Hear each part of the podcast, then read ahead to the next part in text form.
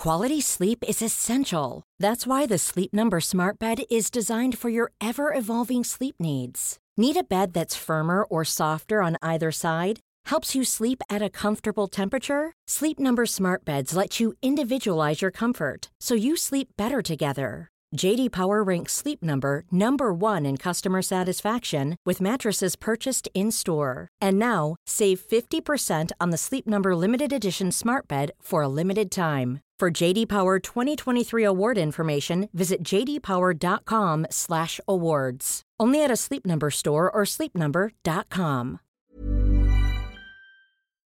Hi, I'm Will Sommer, and welcome to the Daily Beast Fever Dreams. I'm a politics reporter at the Daily Beast. My book on QAnon, Trust the Plan, The Rise of QAnon and the Conspiracy That Unhinged America, will be available in February and is available for pre-order now. And I'm Kelly Weil. I am also a reporter at the Daily Beast, and I'm the author of the book Off the Edge Flat Earthers, Conspiracy Culture, and Why People Will Believe Anything. On this podcast, we're going to take you on plunges into the sometimes hilarious, sometimes scary fanatics, infecting the way that millions of Americans view the world and how they vote. Even in the aftermath of the Trump administration, the energy of these conspiracy theorists, grifters, and influencers is still pushing our mainstream political landscape closer and closer to a breaking point. Okay, welcome back to Fever Dreams. I'm published author Will Sommer, joined by Kelly Weil of the Daily Beast. Kelly, how you doing? I'm doing good, Will. You're, like you said, published author, book one week out. How you doing? Good. I'm pumped. The reviews have been good. A lot of hearing from a lot of Fever Dreams fans who love the book. Again, trust the plan. It's about QAnon. It's out now. Some folks not such fans. Some of the Amazon reviewers, a lot of QAnon folks got in there. I think my favorite guy was a guy who said, "My family member gave this to me because he thinks I'm the crazy one." so, so that's what we're dealing with. But otherwise, it's been positive. And look, we're going to get into the of the podcast real quickly, by which I mean the sad demise of Dilbert, put upon office worker. But I just wanted to flag for folks if you are in the British Isles, the United Kingdom copy is coming out on March 2nd or this Thursday. And also, if you are on the other side of the world, if you live in the Southwest, the American Southwest, I will be at the Tucson Festival of Books this coming weekend, March 3rd through 5th, where I'll be appearing with people like Tim Miller, Major Garrett, and former Fever Dreams guest Philip Bump. So I'll be out in the desert. I'll be working on my base tan. Come through if you're in the area. Sounds great. Okay, Kelly, we got a big story coming out of Michigan. We got QAnon, we got JFK Jr., and we have the fate of the Michigan Republican Party. What's going on? Okay, so cast your mind back to November when we had a big long podcast on Juan O'Savin. He's one of these QAnon fellows saying that he's JFK Jr., kind of a competitive field, but he had the edge in some ways because he was trying to compile this coalition of Q adjacent people who were running for Secretary of State. Now, we kind of thought he was a, maybe a contender, maybe some of these people would win. Didn't, mm, all fell flat, all lost. And one of them maybe I think the weakest contender in that bunch, Kristina Karamo, is actually the one who's sort of recouped a win after this fallout. So earlier this month, she became the leader of the Michigan Republican Party. And wouldn't you know it, she's kicked off her tenure there with some maybe questionable comments. This is one that she gave to Steve Bannon's podcast just earlier this month. She said, Joe Biden is, quote, a known traitor and an illegitimate president. Mm, that's kind of par for the course in the Bannon podcast, but she really got into the weeds here. She goes, What prompted me to run run for chair of the Michigan Republican Party is the fact that Michigan has become ground zero for the globalist takeover of the United States of America. Now, okay, Michigan, not going to knock it, but I'm just going to say if I were the globalist overlords, I would probably set my eyes on, I don't know, maybe something like maybe a Miami seems like a good contender. Michigan, just dark horse, I think, for the globalist takeover. I think we're seeing this a lot this idea that the globalists have come to terrorize your patch of America. Thinking about Ammon Bundy's run in, I believe, Idaho for governor, which failed. And he was just saying the globalists have seized on Idaho and they're coming to take all our land. So, really, wherever you are, it seems like the globalists are after you. Kristina Karamo, as you said, is really you know, when people get tagged as kind of QAnon candidates, sometimes it's someone like Lauren Boebert who did a little nodding at QAnon, certainly more than I think one should. But and then sometimes it's someone like Marjorie Taylor Greene who was kind of going through the lore and really deep into it. And I would put Kristina Karamo more on the Marjorie Taylor Greene spectrum. I mean, this is someone who had said that abortions are child sacrifices, and she didn't mean this in sort of a metaphorical way, but in very much a like this is a sacrifice to the Dark Lord Baal. Yeah, her justification for that is, you know, the Satanic Temple. They're kind of like a meme anti-religion thing. Oh, sick of them. They are anathema on this podcast because of their their little pranks. Yes. Can't stand a prankster, can't stand a tricky little goblin, none of that stuff. But they have on their site kind of a contrarian argument in favor of abortion rights saying, well, under our religion you can. And she goes onto the Satanic Temple website and she's like, see, the Satanists say that abortion is part of their religion, therefore all reproductive rights are a Luciferian blood sacrifice. You hit on something else here, which is whenever someone is saying Luciferian, right? Maybe you don't need to spend all your time looking at this stuff to know that that's a code word, but it is because sometimes when people say satanic, okay, all right, that's kind of entry level stuff. When people are saying Luciferian, that means they're deep into QAnon and related things because then they start getting into how, oh, there's this thing in the vaccine called luciferase and all this kind of stuff. It does not take long to get into that stuff. I mean, so yeah, so the point here is that this is someone who's really, really out there. I mean, as you said, she was part of the Juan O'Savin coalition to take over American elections in battleground states. She appeared at the QAnon conference, the Patriot Double Down, which was a really kind of jacked up QAnon event. I mean, this is someone who's really out there. And Kelly, this is a case where the election came down to it wasn't like there was a real moderate Republican on the other side. Oh, no, not at all. So this is kind of the Hall of Fame, Hall of Fame of like Michigan also rans because this battle for the head of the Michigan GOP really came down to Kristina Karamo and a fellow named Matt DePerno. He was actually Trump's choice in this race. Trump actually made an endorsement. Matt DePerno is one of these kind of washed up lawyers who made his name trying to overturn the 2020 election.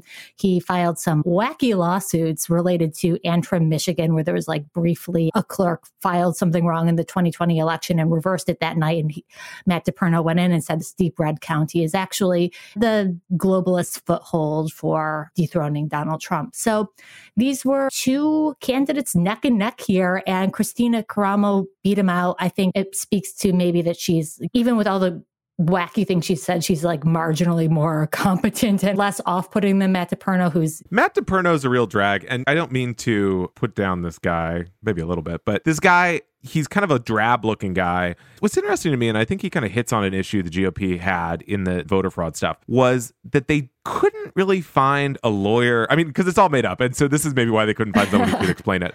But they couldn't find someone who could explain it in a compelling way who wasn't a just like a stark raving lunatic, right? And so you had on one hand, you had Lin Wood, who's very charismatic, or Sidney, I guess Sidney Powell, but you had these people who were clearly like any normal person could watch them for a minute and say, well, I can't trust what this person is saying. On the other hand, you had someone like Matt DePerno who gains a veneer of respectability by being one of these people who's like, all right, time to look at graph number three. Here's the packet captures, whatever. And you look at this and you say, well, this doesn't make any sense. And this guy's boring. So they never really found that person. And American democracy is probably the better for it.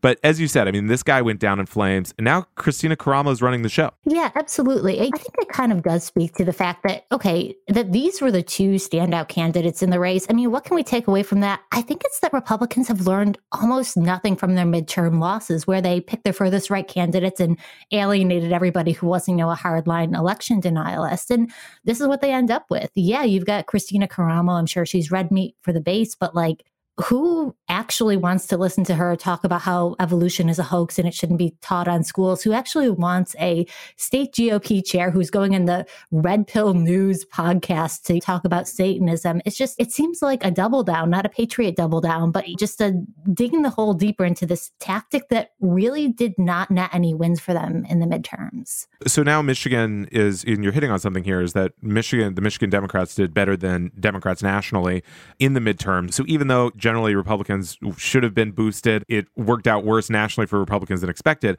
But in Michigan, Republicans did even worse. And so now they're looking at, they've lost three elections here. And it seems as though, based on some reporting just out Tuesday from the dispatch, it seems as though the guys who fund the Republican Party in Michigan are getting a little fed up. I mean, this is ostensibly a battleground state. It, Republicans should not be losing this solidly. And it seems as though these people are starting to recognize that the grassroots is just electing people like Kristina Karamo, someone who's not I would say, really well poised to rebuild the Republican Party in Michigan. So the story out of the dispatch is the donors and the officials and the operatives and the business groups are deciding to build their own separate apparatus outside of the Michigan GOP because of Kristina Karamo. Now, here's a quote from a guy who runs a building trade group. There's no way in hell you can look at the state party apparatus as a stock and say, gee, I want to invest more in that stock. Just the opposite. And then he says the party is a grievance driven party and not one to be taken seriously. So it's Republican chaos there. It would seem to be in large part because of Kristina Karamo. Yeah, absolutely. And just a, one closing note here their outgoing party leadership was not great either. Previous Michigan Republican chair is Meshawn Maddock. She's one of the progenitors of the furries pooping in litter boxes in public schools thing. She posted that way before anybody else, was way out in the Facebook and wilds with this. So I think there's a trend emerging, and it doesn't surprise me at all The donors are going, mm, maybe I'm not going to go with the kitty litter candidates. Yeah, you could imagine after the kitty litter woman, they're saying, okay, all right, let's just get some low taxes here, whatever. And unfortunately for them, it hasn't happened. All right, for decades, whether you've been dealing with the irritations of your own pointy haired boss or the frustrations of Excel spreadsheets. American office workers have thrilled to the adventures of Dilbert, but now Dilbert, the benighted office worker, has been canceled. Kelly, what is going on? Okay, so Dilbert, the creation of cartoonist Scott Adams. Well, Scott Adams, love him, one of the all time weird guys, but this time he's gone a step too far by pretty much.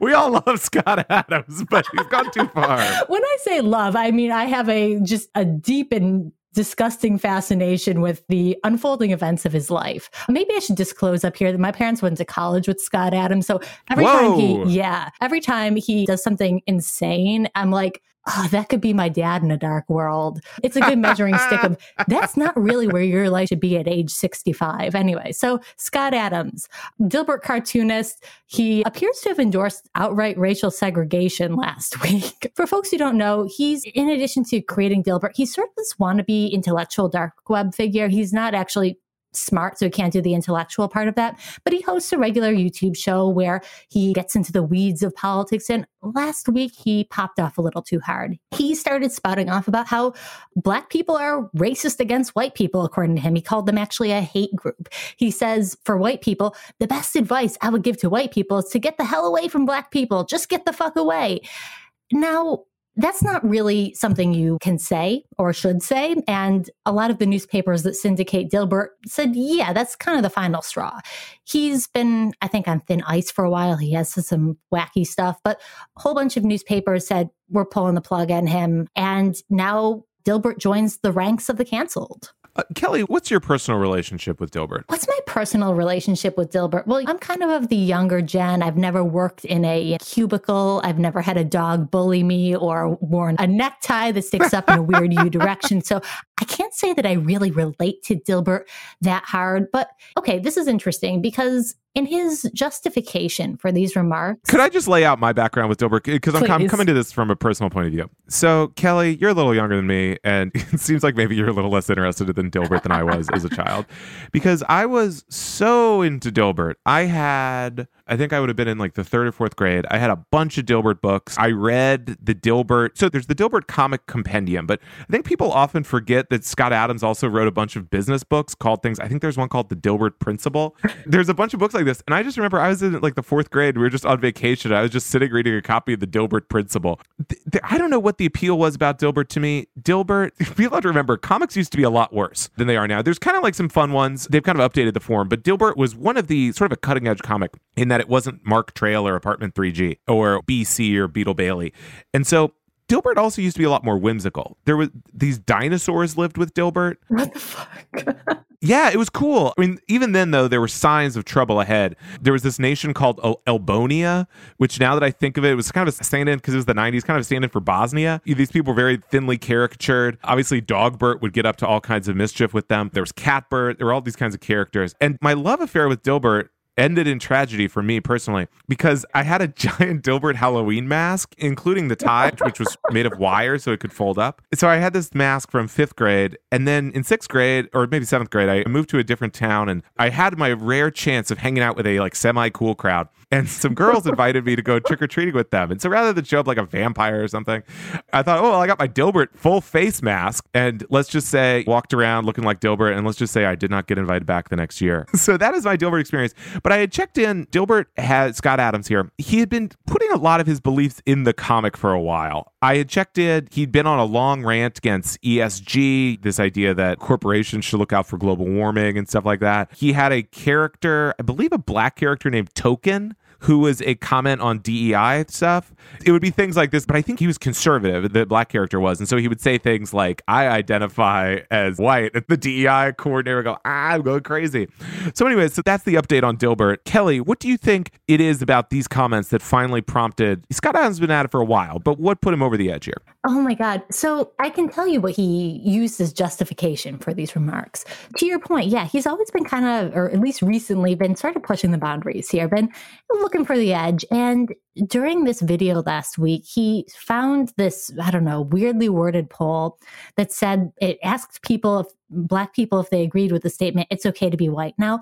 Most folks probably know this. That is a 4chan meme. It's basically meant to reorient the conversation about race and turn it into something about white victimhood where it's like oh you don't agree that it's okay to be white? It's a conversation derailer. So some pollster decided to ask a whole bunch of black people that. Most of them said yeah it's fine. A good number of them said no it's not fine which honestly if you do that with a recognizable meme i'm not surprised that's the answer. Scott adams did not take into account that this is a meme did not take into account that that's an objectively bizarre thing to ask someone. And said whoa look at all these black people who hate me. White people should stay away from black people. He has since then offered a whole bunch of other explanations for why what he said isn't racist or actually let me take a step back because he did admit that it's racist but he is an advocate of this worldview where everything is either racist against white people or black people that it's a zero sum game. He said in this follow-up video quote what i did which was the opposite of racism but also racism he went on to say things that like you can be racist as a black person by taking a job at a fortune 500 company which he said would unfavorably advantage black candidates. They're looking to hire black people. Now, I can tell you that if you look at like Fortune 500 racial breakdowns, they are not hotbeds of diversity. They are disproportionately favoring white candidates. But Scott Adams went further. He went on to invoke the Mike Pence rule, which is like if you're a married man, you shouldn't be alone with a woman who's not your wife in any capacity because she's going to like accuse you of sexual assault or something. He said, I'm going to read this. It's rambling, but it's illustrative. He goes, Who disagrees with the idea that you should stay away from pockets of people who, where the odds are that they are not going to like you? Again, it's nothing to do with any individual. Absolutely no discrimination involved there. I'm just saying, as a personal career decision, you should absolutely be racist it's to your advantage.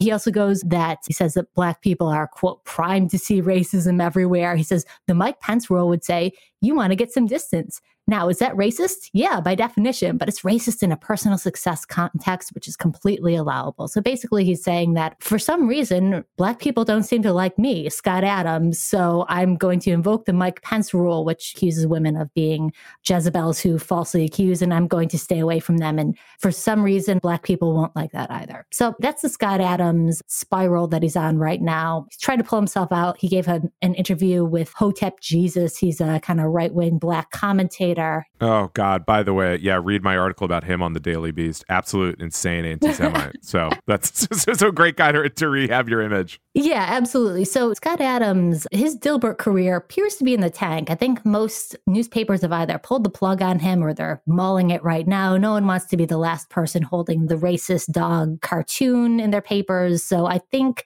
as Scott Adams says, probably accurately predicted that's the end of that revenue stream for him. So, Kelly, as we bid goodbye to Scott, well, first let me say this. I think Scott's much more explicit racist remarks than in the past have really underlined and made added sort of a curious footnote to his previous other, I would say his biggest moment in the Republican Party, which was being the progenitor of the idea that Trump didn't say there were very fine people in Charlottesville. I mean, he's the guy who kind of came up with this idea that that the very fine people thing that that is a hoax and Trump didn't say that or there's this very all this added context. So that's the guy who came up with this. Yeah, and in fact, he actually invoked that in one of his recent live streams saying that people were taking his comments out of context exactly like they had taken the very fine people comments out of context. And in both of those cases, you go back and you listen to the context and you say, not only is that what you said, I think that's actually a bit worse. So he does identify, I think, with Trump in some ways. He has a new book out about how to persuade people any to go along with your opinion and it's got dogbert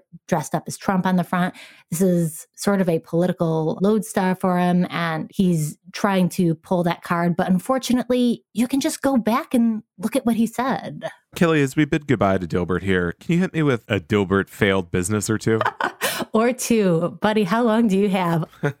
I think my favorite failed Dilbert business is either Dilberitos, which were a microwave burrito concept that he had with Dilbert on it, or we don't talk that much about WhenHub. WhenHub was his short lived sort of like live streaming platform where you could hire an expert to tell you things. And I think the death knell of WhenHub was when he tried to get victims of a recent mass shooting to go on and talk about yes, their experience for money, this. of which he would take a 20% cut. So, not maybe the business mastermind that his business books would sell him as, but he's definitely trying so much of Scott Adams' recent, I think maybe decade or so, has been it, longer than that, really. I mean, 15 years has been trying to sort of give Dilbert the ubiquity, not just of a Garfield, but almost a Mickey Mouse. like like he's he feels that Dilbert should be this kind of like canonical American character, and he sort of keeps getting foiled, and sort of also that he should be at the same time. I mean, he has all these kind of entrepreneurial schemes, and he keeps getting foiled. And so Scott Adams is undergoing a divorce from a much younger woman. He, they were married for roughly two years. And so I think that may explain also some of his behavior here. So that appears to be also, I think, playing a role here. So Dilbert didn't work out for you. We'll see what replaces him. I only hope that similar beloved comics like Hagar the Horrible don't get into the intellectual dark web. If Cathy goes anti woke, I'm going to lose it. I'm going to shout ack. Ack, CRT, Irving. All right, Will, over at Fox News, they have the election denialists. They put their heart and soul into it. But oh, wait, what's this lawsuit that seems like maybe Fox News was lying about election denialism? We're really getting just so many riches from this lawsuit. So, Dominion Voting Systems is suing Fox News over Fox hosts and guests' claims that the election was stolen using Dominion equipment. This lawsuit, as we're recording this, just yesterday, we got a drop of new files in this lawsuit lawsuit. There was a big one last week. And it's all really exposing, giving us more insight into how Fox News works. Really, I think maybe than we've ever had because it's showing through Discovery, Dominion's lawyers got text messages between people and emails between people like Tucker Carlson, Sean Hannity, Laura Ingraham, Rupert Murdoch, Suzanne Scott, the head of Fox News. I mean, it really is just giving you this glimpse into it. And I think there's a couple takeaways here. I think one of them is that this is probably obvious to a lot of people who watch Fox News, but that they really do not care about what's true at all. And they just, you have to lie in sort of a very very specific way. And so in the aftermath of Trump's election defeat, they're saying, oh, geez, we're losing all this rating share to Newsmax and these other right wing competitors. We need to stop saying the election wasn't stolen and we need to kind of imply that it was, but in a way that won't get us sued. And Kelly, how did that work out for them? I mean, in a word, really badly. Some of these text messages that come out are incredible. I had an old editor who used to tell me to like text and send Slack messages if, as if it's going to appear in court in a subpoena. And somebody needs to tell Fox this because there's some really colorful stuff in here. We're seeing the kind of a review of some of the stars of election denialism, the folks who were big names, didn't last, but people like Sidney Powell. And these texts show that Fox hosts knew Sidney Powell was completely off her rocker. Tucker Carlson is texting Laura Ingraham saying, Sidney Powell is lying, by the way. I caught her. It's insane. Ingraham saying, Sidney is a complete nut. No one will work with her. Ditto with Rudy, Rudy being Rudy Giuliani. But even as they're saying that these sources are completely bogus, they're also going to bat for Trump in a way that promotes election denialism. They've got Tucker Carlson texting Sean Hannity about a colleague who did, you know, a real fact check and upheld the idea that Trump, yeah, he lost the election. And Carlson is saying we've got to find a way to fire this woman. So it's a through line, right? Fox hosts and guests will make insane claims on air. People behind the scenes will be like, I don't know if you can do this. There's something at Fox called the brain room where they have uh, fact checkers and they fact check these allegations that Dominion had somehow thrown the election for Joe Biden. Fact checker said, no, that's not true at all. Fox looked at that. And then, according to new filings, they just fired the fact checkers. So, this is not a great thing to show up in court if you're getting sued for defamation. The idea that you knew this was fake. And rather than act on it, rather than put real facts out into the world, you said, Oh, I don't like those facts. You're out. You're out on the street. So it's definitely, I think kind of legally grim for Fox News right now. And these treasure troves, really, of text messages that have been coming out, I think are uh, some of the best insight into that network that we've seen in a long time. It really it offers a glimpse into how Fox is really terrified of its audience. And this is something we talk about a lot here on Fever Dreams. But the audience is because these media outlets, uh, most importantly, I think Fox News, have sort of conditioned these audiences to not live in the world of reality and to not accept hard facts and things that might not be so fun to admit, like, oh, I guess Donald Trump lost. They instead are, they now have to cater to these audiences and their expectations. And so you see these things, as you said, where after Fox's White House reporter very gently did a sort of fact check, actually, the election wasn't stolen. And then Tucker is saying, we gotta fire her. Or this guy, this other guy named Leland Vittert, who is was covering the aftermath of the election. And we see really top Fox executives saying, Leland's being too condescending to people who think the election was stolen. Get to his producer. And then suddenly the tone changes. And so things like that. And just absolutely terrified of Newsmax. I was struck by a Fox executive's email where they were freaking out that Newsmax did a million viewers in a night. And they said, someone named Grant Stinchfield did this. Who's this guy? So, first of all, put some respect on Grant Stinchfield's name. But they just absolutely flipping out all the way up to Rupert Murdoch really, by the way, really intimately involved in the running of Fox News in a way that really clearly very obsessed with the personalities. He had these things where he would say, for example, the guy who in, was in charge of calling the election and calling various states. Of course, Fox angered a lot of its viewers by being the first to call Arizona for Biden. And then a few weeks later, Rupert Murdoch says, All right, give that guy the boot. He's got to go. So, really closely tied to it. The one other funny thing I found was how they really micromanage these personalities. So, at one point, a top Fox executive says, Look, Rudy Giuliani, he looked like a total idiot in the Borat movie when he tried to have sex with Borat's daughter. We got to keep Rudy off the air for a while. Yeah, no, it's really interesting. This latest batch, there's a deposition now from the Murdochs, and it shows that they're, like you said, very intimately involved with the running of Fox News. I think that really cuts against the narrative that we get every, what, six months or so that's like, oh, the Murdochs are moving away from Trump. They've seen the light. They're not going to promote him anymore. Well, mm, according to this, not exactly true. In fact, what struck me as like maybe the most borderline illegal thing from this filing is that Rupert Murdoch apparently gave inside information to Jared Kushner about ads that the Biden campaign was going to run. He gave him that intel before the ads were even running. So this is, I mean, we talk about Fox News acting as an extension of the Trump campaign, but like, wow, that's not even really hyperbole in this situation. Kelly, on that topic, I mean, as you say, I mean, I think that's a budding scandal and should be a massive thing if right now we're just getting this account from Dominion's lawyers. The other thing is they also say that they gave Kushner, that Fox gave Kushner debate strategy, which would imply to me that they gave him advance notice of what questions questions were going to be asked at a Fox presidential debate, which these things are, it's like, can you imagine if CNN or MSNBC did that? There'd be a complete meltdown. And instead, of course, from the right and from the so called media watchdogs affiliated with conservatives, we're hearing absolutely nothing about it. Yeah, absolutely. I think one of my favorite Murdoch moments in this latest filing was actually him kind of going to bat for Mike Lindell, who, you know, is getting sued out his ass by Dominion. But Rupert Murdoch defended the idea to keep platforming Mike Lindell and his election lies, saying that Fox just keeping him on air because it was good publicity. It was it brought in the viewers, and he says, "quote this decision is not red or blue, it is green, which it's a Hollywood moment for him, but it comes with the expense of getting one of the most prominent election deniers to say absolutely ludicrous things on your show, which turn into a $1.6 billion lawsuit, which is what Fox is facing from Dominion right now. There's so many tasty nuggets in here. And I think, including this idea that, well, regarding Mike Lindell, he's obviously, I think it's fair to say, Fox's most important advertiser. And so at one point, this lawsuit reveals that after Mike Lindell insulted Fox on Newsmax, my sense is because they didn't want him making election denial stuff. After that, Fox, rather than saying, hey, Mike, get over it, they sent him a gift basket and a handwritten apology from the CEO. And like I said, I mean, there's so many interest, so much interesting stuff here. There's also this Tucker Carlson's just absolute terror of Trump turning on him. There's a point he's texting his producer saying Trump is a demonic force. Trump only knows how to destroy, but if we play our cards right, he won't destroy us. It's a personal project of mine. I love noting the use of like demonic energy on the American right and this idea that Trump is sort of this like unshackled, this ancient creature they've unleashed him, but they have to kind of dodge him is I think an evocative one. Yeah, absolutely. I love I want to get like some D&D classes invoked here, you know, like he's a mage or something, he's a warlock. He's a dark lich.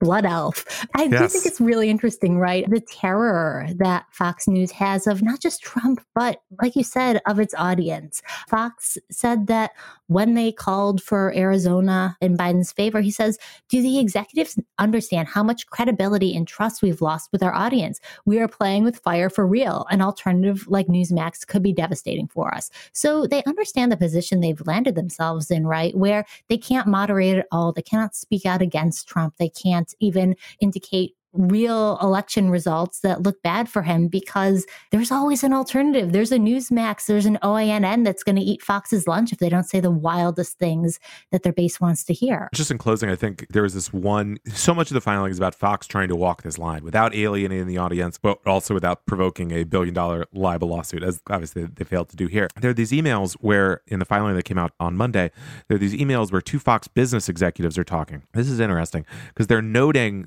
this viewer hunger for voter fraud claims and that this is an opportunity for Newsmax. And the Fox business guys say, you know, this might be an opening for Fox business. Of course, classic business topic the election was stolen, getting Sidney Powell on it, et cetera.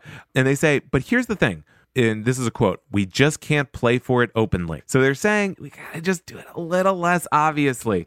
So I thought that was very interesting. And really, and there's more to come. I should say the exhibits in this case should be dropping in a matter of days. It's a little unclear exactly when, but and how redacted they'll be, but something to watch for and just a fascinating look inside Fox News. All right, Will, who is our guest this week? Okay, this week we've got Seth Harp. He's an investigative reporter and contributing editor at Rolling Stone. I'm interested in Seth because he's done a lot of reporting on mysterious death, overdoses, possible culture of impunity involving soldiers and particularly the special forces around Fort Bragg in North Carolina. He's working on a book tentatively titled The Fort Bragg Murders, and the description is the book is about drug trafficking and impunity in the U.S. Special Forces and the ultra elite Delta Force. This sort of hits on Fever Dreams topics of mystery and secrecy and the U.S. security state and all this kind of stuff.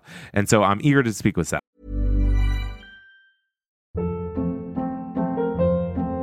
Hold up. What was that? Boring. No flavor. That was as bad as those leftovers you ate all week. Keke Palmer here, and it's time to say hello to something fresh and guilt-free. Hello Fresh. Jazz up dinner with pecan-crusted chicken or garlic butter shrimp scampi. Now that's music to my mouth. Hello Fresh. Let's get this dinner party started. Discover all the delicious possibilities at hellofresh.com.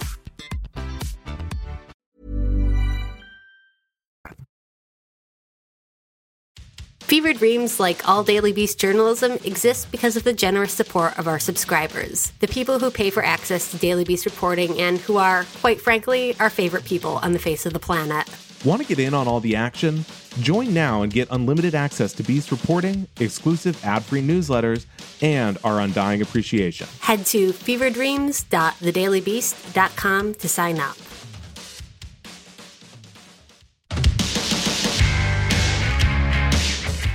Okay, this week on Fever Dreams, we've got Seth Harp. He's an investigative reporter and a contributing editor at Rolling Stone. He's done a lot of reporting on misdeeds and drug use and drug overdoses and all these issues in the U.S. military, including at Fort Bragg. And he's currently working on a book for Viking called The Fort Bragg Murders.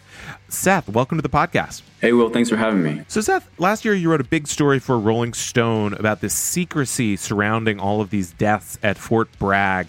For someone like me who hasn't been following this stuff super closely, I sort of had this sense of all these deaths going on in the military and in particular at Fort Bragg that there was a lot of secrecy. It seemed like something was going wrong. For the lay reader, what has been happening at Fort Bragg? A lot of deaths, a big wave of fatalities, especially in 2020 and 2021, and continuing to last year, although it's unclear because I haven't been able to get all the documents through FOIA. But a large number of American soldiers, more than 100 American soldiers, died there over the course of about two years. And the causes of that were very unclear. Now, you mentioned the overdose thing. I think that ultimately that explains it in, a sort of marginal way because you're dealing with a large population 50,000 soldiers a lot of them some of them just die from car crashes and things like that but on top of that there were a large number of murders unprecedented record number of suicides and then also most recently found out record setting numbers of overdoses. And so those things in combination are what accounted for the very large death toll. When you talk about a very large death toll, I mean, just how many deaths have you uncovered over the past couple of years? 109 in 2020 and 2021. Those are the last two years for which I have complete records.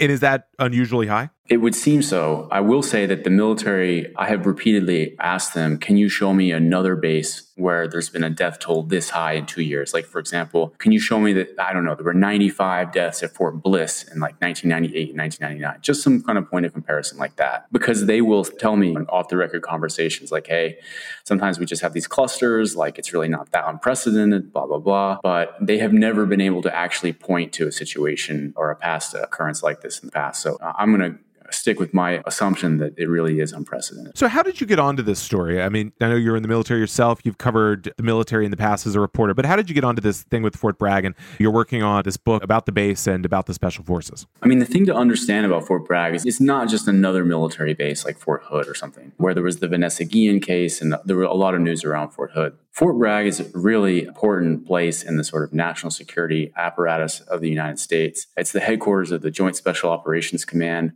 the headquarters of the Green Berets, and really it is the sort of beating heart of the United States' entire like global special operations complex, much more so than Northern Virginia or Langley or other places where people typically associate as being the sort of heart of the black operations.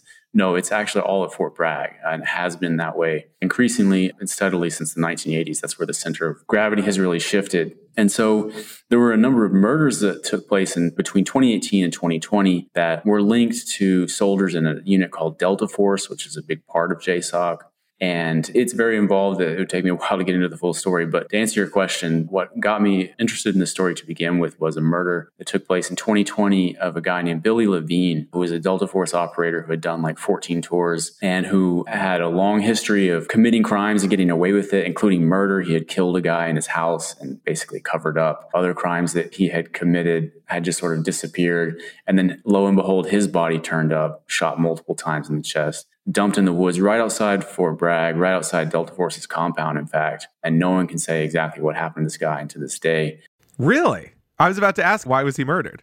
Well, so no one knows that the case is unsolved, and the FBI doesn't appear to be doing anything really to advance the case. They put they basically put up a wanted poster. Is the extent of their investigation as well for the last two years, as far as I can tell. And incidentally, I'm not just saying this to criticize the FBI casually or baselessly. Like I've interviewed Lavigne's family, his mom and dad both talked to me. A lot of people that knew him, that were close to him, I've talked to these people. Other the other guy that was murdered, because there's another guy that was murdered. Like I said, this is a very complex. It's almost like baroque gothic story that just keeps unfolding and unfolding. But around the central murder, Lavigne know his family, know his friends. They are very critical of the FBI's complete lack of action. And we can't really look inside their decision making process. But from the outside, it looks like they understand that this case is just nothing but a giant embarrassment for the US government and for some of the most prestigious and important institutions within the US government, like Delta Force, like JSOC. And it just needs to go away and needs to just not have anything come out of it any more than it already has. But the two main, I think, theories, mostly speculative, but based on good reasons in both cases. A lot of people, when you talk to them, particularly people that are close to the unit, close to Delta Force, will speculate without evidence that Lavigne was killed by his own teammates because in the years between his death, I mean, he was a like a broken operator. He had terrible drug problems, PTSD, the most extreme sort like I said, he had done 14 deployments. He's actually a really interesting guy. I mean, he wasn't sort of the sort of knuckle dragging stereotype of, a, of an operator. He came from very humble origins in the Upper Peninsula of Michigan, joined the Army at a very young age in order to get free LASIK eye surgery, and just turned out that he had what it took to be an elite commando at a time when Delta Force was becoming what it became in the Iraq War, which was just an industrial scale killing machine that was going out and doing operations night after night. You will report on Mike Flynn in connection with your QAnon stuff. Mike Flynn and Stanley McChrystal were a big part of creating the modern day Delta Force. And Lavigne, he was taken up into the unit around that time, and it broke his brain. I mean, going out all those that many operations, killing that many people, the things that he saw and that would he would talk to other people about his feelings about this. He was highly disturbed by what he had participated in. Like I said, he had a, a serious drug problem as a result of it heroin, cocaine, methamphetamine, you name it, he was on it. And in addition to that, he was against the wars politically. He had had sort of political awakening where he was opposed to what was going on and he broke down. I mean, he had a mental breakdown in 2018, killed his best friend for reasons that are still very unclear. He killed this guy right in front of his own six year old daughter and in the front of the other guy's daughter as well But because Delta Force is what it is, these guys cannot go to prison. If you have ever served in Delta Force, if you've ever been in JSOC, you're not getting arrested. And if you committed a crime, that crime is going to disappear. The district attorney will be talked to, phone calls will be placed, and those records will disappear. And that's what happened with Lavigne. He was arrested like five different times on felony charges in Fayetteville, including some of the, which is right by Fort Bragg, little town right before Bragg, Fayetteville. Lavigne was running around with some of the baddest dudes in town. These fucking trailer park narcos, just bad people. And he was running around shooting pe- at people in the street. I mean, he was just totally out of control. Like I said, he was a broken operator. He was had completely lost his mind. And so that's what makes people speculate that he had been killed by his teammates because he was just a problem that needed to go away. He had, like I said, arrested five times on felony charges. Every single time those charges disappeared. You cannot find a record of them in the North Carolina court system. You can only find like the police records where it shows that his name was put on an incident report. It's just fascinating stuff. I mean, this idea of these sort of special forces guys who just running amok and operating with impunity. Yeah, certainly in the case of Lavigne, that was it. And it came at a time when there was a lot of that taking place, a lot of guys, a lot of special operations units being embarrassed by the outrageous and out of control behavior of certain operators. Eddie Gallagher case was a big one. The murder of Logan Melgar, which the Daily Beast was all over, and Mali, other things like that. And so Lavigne was one of those cases. He belonged to a different type of unit. Like Delta Force is a cut above all of those other units. Even SEAL Team 6 is kind of like the unit that gets I don't want to say the fall guy, but they kind of take all the flack, even though they're much smaller and not much smaller in terms of the number of operators, but they're just less influential and important than a unit, than an organization like Delta Force. So, but in any case, the other theory of Lavigne's death is that it was a drug deal, just a drug deal gone wrong. And it's the case that Lavigne started working at a certain point for drug traffickers in Fayetteville. That's just another whole nother rabbit hole, like Green Berets in that part of North Carolina. Trafficking drugs, there's a lot of that that's been going on as well. So it's so fascinating to me because I know as reporters often we're really dependent on documents being filed as we expect that there is going to be a police report, that there are going to be charges. And you're sort of reporting from a black hole, right? Where these documents are just gone. I mean, how do you navigate that as a reporter? How do you get people to give you these stories? Well, the documents are not always entirely gone because it was in the beginning a document based story. Like you can actually find the arrest records, but then there's no court case as a result of that. In other cases, another a buddy of Lavigne's, Cristobal Lopez Vallejo, who was uh, another operator on Delta Force around the same time, he allegedly raped a woman. That case really did disappear. You can't find any records from it. It's completely expunged. But to answer your question, Kelly, the main inroad that I have been able to find are the family members of these guys, their moms, their sisters, their ex wives, ex girlfriends. These women are not afraid to talk about what's been going on because the guys in these units, they don't say anything. I mean, I have had very little luck penetrating, uh, developing sources inside, which is on active duty in Delta Force now, which is not hard to understand since they would go to prison assumedly for speaking to the press. They're all bound by the most restrictive NDAs you can imagine and also federal laws that require them to keep secrets about everything they're doing, including the existence of Delta Force is technically a secret. Let's not, no one's not supposed to know that exists. But people live in this community. It's an American city of X number of people, 100,000 people. They're all in one way or another connected to Army Special Forces, Army Airborne Corps, or JSOC, or the Green Berets, what have you. They know all about what these guys are like, and they will tell you in a very frank way about what life is like around there and what happens when someone like this gets into trouble, whether it's causing an accident in a DWI or something much more serious, like in Lavigne's case when it was murder. And what happens is that those charges go away and those people do not get prosecuted. So I feel like through your reporting and the reporting of others people, we've heard increasing amounts about this idea of sort of out of control special forces. Is there something about the way that America is prosecuting its wars that we're coming to rely on these kind of unhinged guys and that it's giving them this kind of impunity? It's really interesting to look back at the history of where JSOC comes from. Can you just break out what JSOC stands for briefly? Sure. It's the Joint Special Operations Command.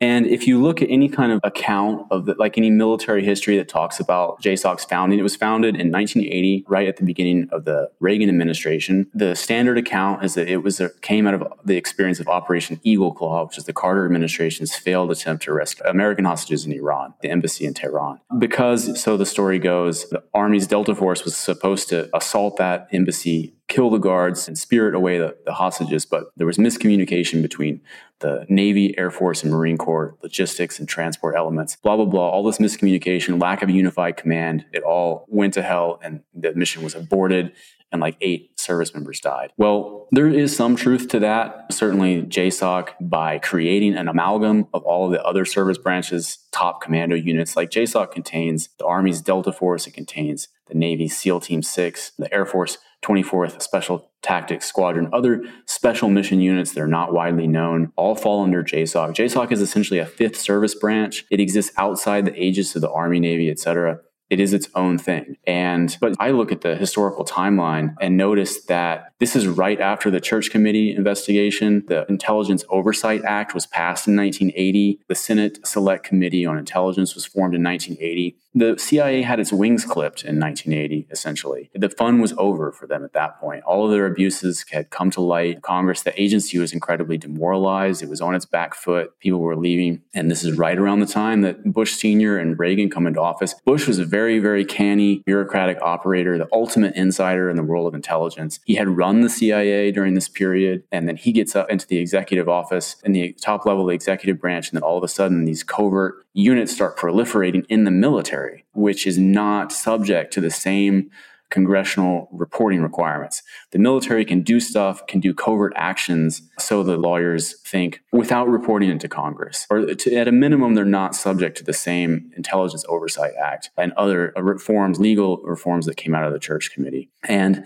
the military has a lot more money and a lot more capabilities. And in many ways, it's just better equipped to do everything that the CIA was doing. It basically was able to move all over to the military under the auspices of JSOC. And that trend has just continued in the decades sense as JSOC has grown and grown and grown. And really, you could just say that these days the CIA is just a sort of intel auxiliary to JSOC, even though it remains much better known to just regular Americans. One thing that you keep bringing up here is the possibility of drugs being involved in this killing or Green Berets trafficking drugs. And I think that's really striking the extent to which drugs do seem to play a role on life on base there. Can you give us a sense of like how pervasive is this issue? It's worse at Fort Bragg than any other military installation. And there's this sort of cultural current in the United States in our history where we have kind of a sort of a dark association between we're talking about the 1980s. We're talking about JSOC. We're talking about the CIA, the Reagan administration's covert wars, the Latin America stuff in Latin America. The Delta Force and the Green Berets have been involved down there forever. JSOC first uh, was put to operational use in supplying aid to the Contras in Nicaragua. And I don't think that the army is trafficking cocaine into the United States, to put it bluntly. But there is almost like a sort of stylistic, sort of rhyming element. I don't really have the exact words to describe it, but the way that the men in these units who have been stationed, for example, like in Colombia for years, will all of a sudden get into the game themselves and be packing 40 kilos of coke onto a C 130 to be brought into Miami, or a Navy SEAL coming through Aruba and with cocaine in his carry on. There's just a lot more of these cases than there used to be. And I talked to some of the guys who do this and who have gone to prison for this type of activity. And it's a result of 20 years of war in which you had these units empowered to basically be carrying out missions in, in, civilian attire and under vague legal findings in a dozen different countries around the world, but we still don't know fully about their operations.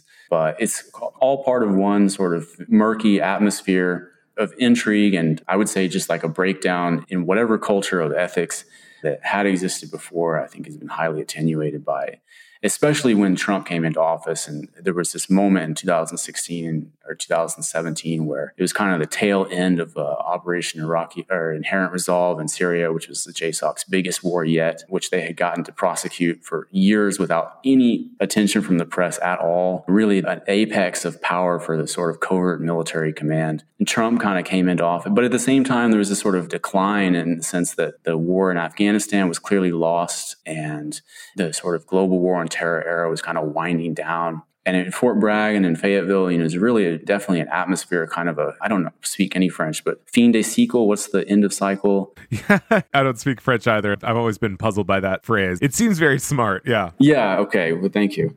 And so there was a lot of that going on, just a ton of partying, a ton of drugs.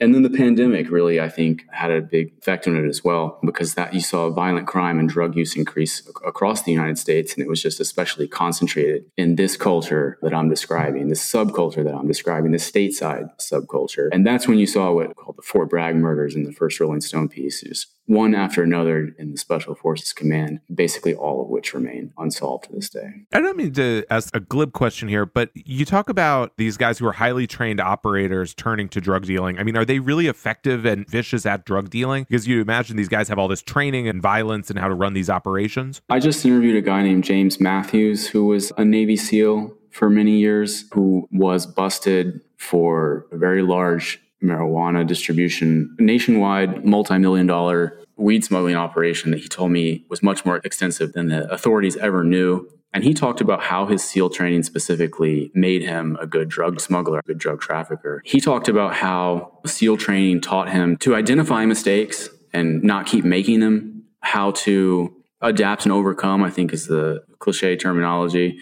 But he went on at some length about how he was just a smarter than the average person that gets into this business, which I have no trouble believing. He also talked about how it taught him to dress in a certain way and carry himself a certain way. He was a, a middle aged white man wearing a collared shirt and with an ID card that says veteran, and he's got stickers on the back of his truck and on the back of his trailer, subtle ones, but a cop would be trained or would be aware, able to spot them, have a trident emblem or whatever, you recognizable as this guy's a Navy SEAL, or another just a small like Navy emblem, and he'd be hauling three million dollars worth of weed in his trailer and get pulled over, uh, and he would just know how to talk to the officer in the way that they would let him walk. That being said, he did mention that he was caught a couple of times by cops who just stole all of his money and let him go, which I thought was interesting. There's another guy I can think of, Daniel Gould. Daniel Gould's a Green Beret who was stationed in Colombia for years by himself, which I still don't understand. I'm having trouble reaching him now because these guys are all in prison. He talked about how he just stopped giving a fuck was his exact words. He had been in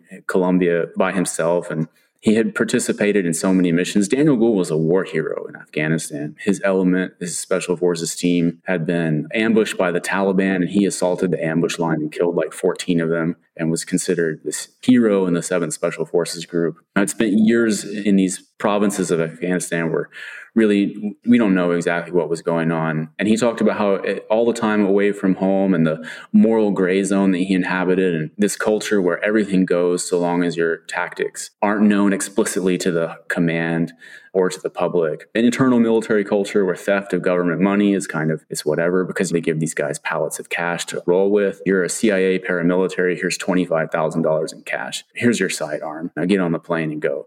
Green Berets teams, special forces teams, ODAs, the JSOC elements that are operating certainly like advanced force operations when they're going overseas. They're given in addition to their weapons just as important tool from their perspective, just stacks of cash. And so it's very common to talk to army wives and Fayetteville will can tell you all about. This person and that person came home from a deployment and then lo and behold they bought nice range rover or opened this bank account or what have you there's a lot of theft of government money that goes on in fact the melgar case that we mentioned a moment ago, although it was buried in the end, I think was about theft of money of this nature. So Gould was just talking about that and how all of it sort of created this, his exact words are it wore down his give a fuck meter. And he just thought, hey, you know what? I can get into this other thing. Finding cocaine in, in Cali is easy as finding a loaf of bread, he told me. He's just one of the ones that got caught. How many don't get caught? So I would like to know. Wow. Well, Seth, this has been a super interesting talk. And again, we've been here with Seth Harp. He's a investigative reporter and a contributing editor at Rolling Stone. Seth, where can people find your work? For the moment, find me on Twitter, Seth Harp, ESQ, Seth Harp Esquire. Got a book coming out, but it won't be out for a while. Check out my work for Rolling Stone. Also, check out my work for Harper's. It'd be a good start. I was going to ask you if the book's coming out because it sounds really interesting. As we've been talking here, I was kind of just Googling if I could pre order it. It sounds fantastic and just such an interesting topic. Again, Seth Harp, thank you so much for joining us. Thanks for having me.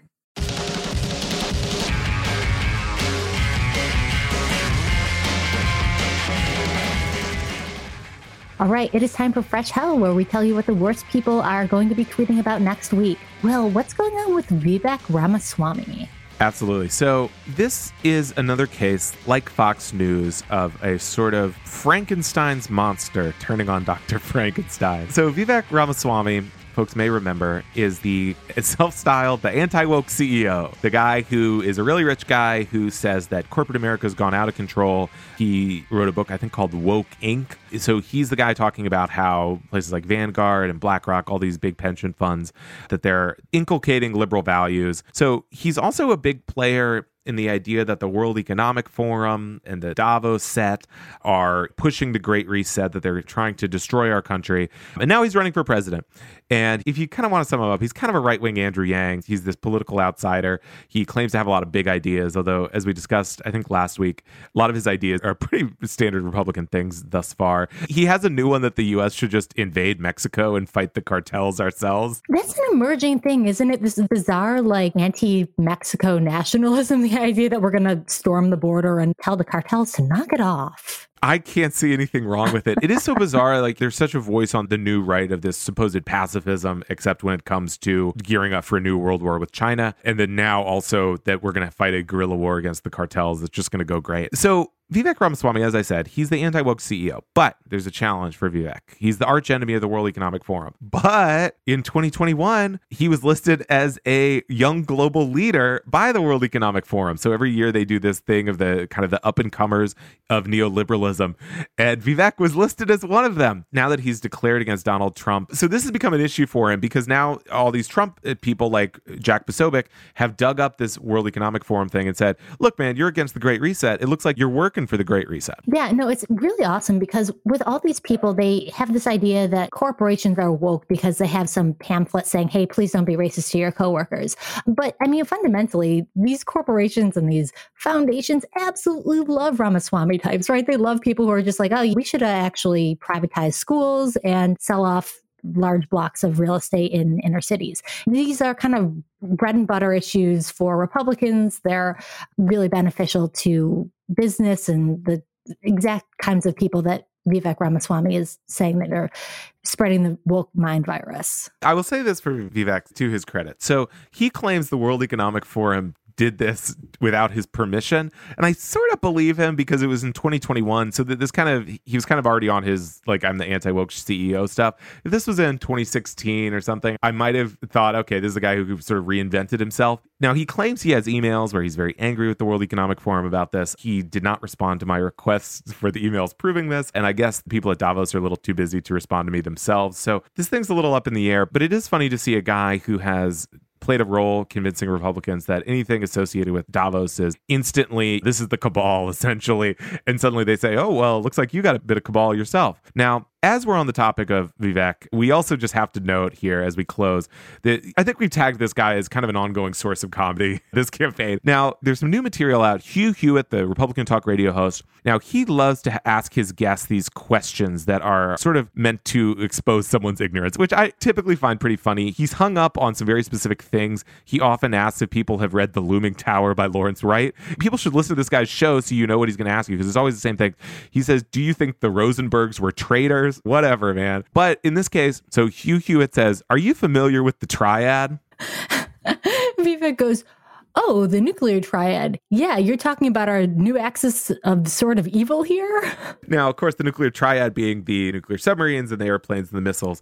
This is reminiscent of when Gary Johnson, the libertarian candidate, got owned by Hugh Hewitt when Hugh Hewitt asked him about Aleppo in Syria when that was in the news. And he said, What is Aleppo? So this is a classic kind of outsider candidate thing to get wrecked on. And uh, Vivek has certainly hit that stop on the campaign trail. Absolutely. Well, you know what? It didn't stop Gary Johnson from polling it. Well, I think maybe like one and a half percent. So Vivek aim high could get 1.7. I think when you're an outsider candidate, you kind of get that stink on you of a guy who doesn't know what he's talking about. Like you have to know more than the senator, the average senator does, but instead you kind of bumble into this. And of course, Hugh Hewitt's kind of a, doing a little cat's paw thing for the establishment. I think. I think he's kind of slipping that knife in real nice to make way for maybe a Ron DeSantis, perhaps. But interesting nonetheless. And I'm sure we'll be revisiting Vivek Ramaswamy soon. Absolutely. When he does not win his presidential bid, but gets what he wants, which is moderately successful podcast. Yeah, more books sold.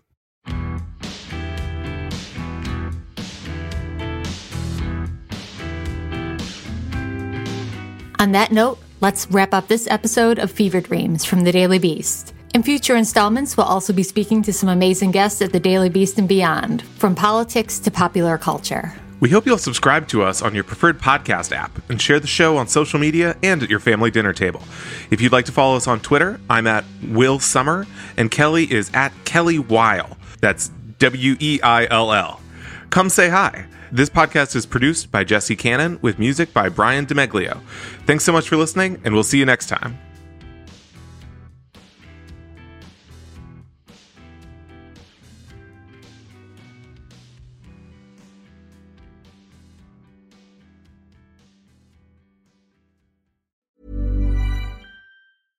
Ever catch yourself eating the same flavorless dinner three days in a row? Dreaming of something better? Well, HelloFresh is your guilt free dream come true, baby. It's me, Keke Palmer.